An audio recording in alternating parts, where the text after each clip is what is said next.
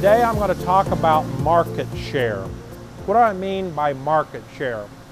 And depending on the industry you're in, it's going to be hard for you to uh, determine or count or get this number. So this teaching may not fit for everyone, but I hope it helps you out in, in some way. Uh, I guess the best way to say it, uh, market share, would be to say uh, if you were a dentist in a town that had a thousand children and you focused on a thousand uh, on children's dental care and you knew that there's two other dentists in town and you knew there was a thousand youth in the high school or, or, or whatever age bracket you want and you had the ability to determine by estimation or something to say that of those thousand youth, children, whatever age bracket, you know that half of those people never go to the dentist. Okay? They're outside your market. But you do know that 500 go to a dentist. And you want to know what your market share is? Well, if you've got a hundred of those kids signed up with you, coming on a regular checkup, then guess what? You've got 20% of the market in that market. And that's your share of the market. Now it gets diluted real fast because you might be a real good dentist and you get uh, people that drive 30, 40 miles from the town next door and comes to you. And certainly they come from another place and this and that and what have you. So you, it's going to get diluted pretty quick, but it's nice to know what share of the market you have. It's especially nice to know when you're working in and trying to maintain and keep market share. And, and so if you had a product to sell, I have something in mind that's involved with a close relative of mine and they believe they have 70% of the market on a particular high volume item that happens to go to people in the medical field. Wow, if you've got 70% of the US market on anything, you have a huge market. You have a huge share of the market. You want to maintain that. You want to monitor that the best of your ability. You want to know that you're not slipping. You want to know that you're gaining not more customers, but more share of the market. So it's a number that's valuable, and it's valuable not to everyone because it's harder to get from, from one industry to the other. And so you want to be able to know whether you've got a problem because you see if if uh, you are slipping in your market share, you may think you've got a lot of business, but somebody's got a better idea. You maybe have, need more research, a better, better design. Some things last the test of time forever, and that's what they're built on. But most things have a life cycle. Think of our computers. You know, buying a eight-year-old computer does not make sense.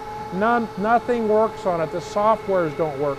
Uh, we joke about people, and if you have one, don't be like I'm not being disrespectful, but a flip phone. I mean, if you've got a flip phone, that market is is gone or going, and you're just hanging on to the old style. Things are always changing. So if you can monitor your market share, then you know where you're at in, in relationship to what's out there or what's possible.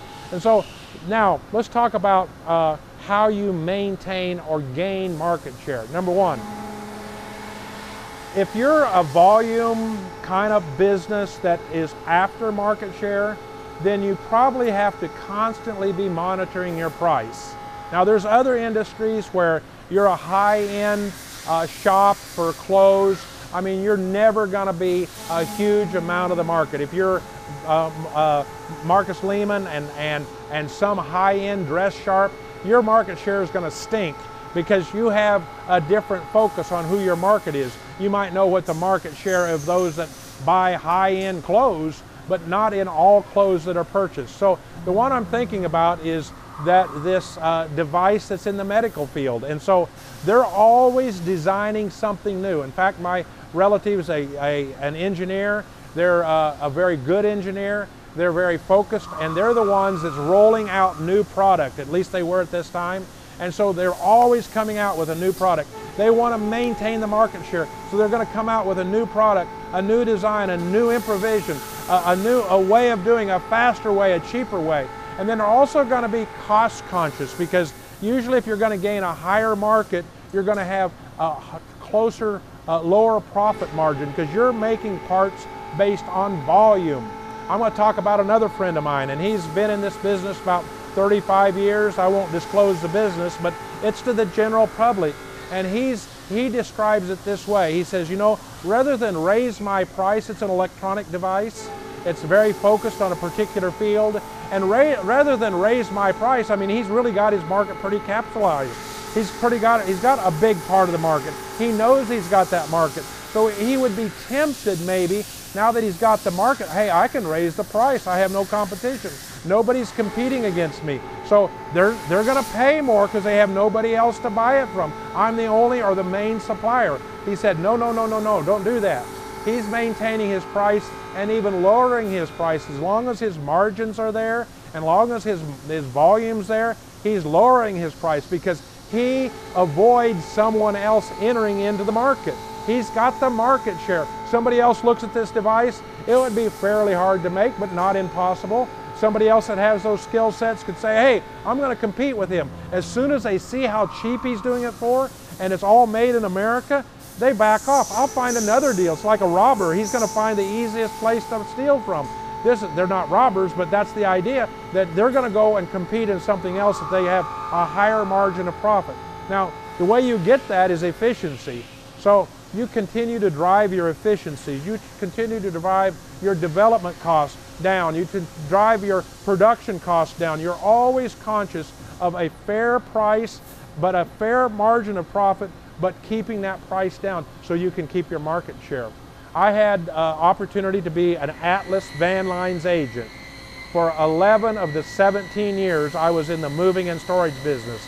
If you don't know, Atlas Van Lines, a nationwide van lines they have trucks that are all painted the same. They have a, a, format that's all the same. We work with other people in other cities because we work together because we might move a household of goods from our place to Dallas and somebody from Dallas moves from to there to Tulsa. So we have a, a way of sharing responsibilities and revenues. And so, but it happens to be a real easy one because by federal law, we have that our home office reports the tonnage they report how many moves and how much weight was moved from what zip code to this other zip code. So it was real easy for us to say, and all the movers, all the registered movers, which you have to be registered, have to report to the federal government. It becomes public knowledge.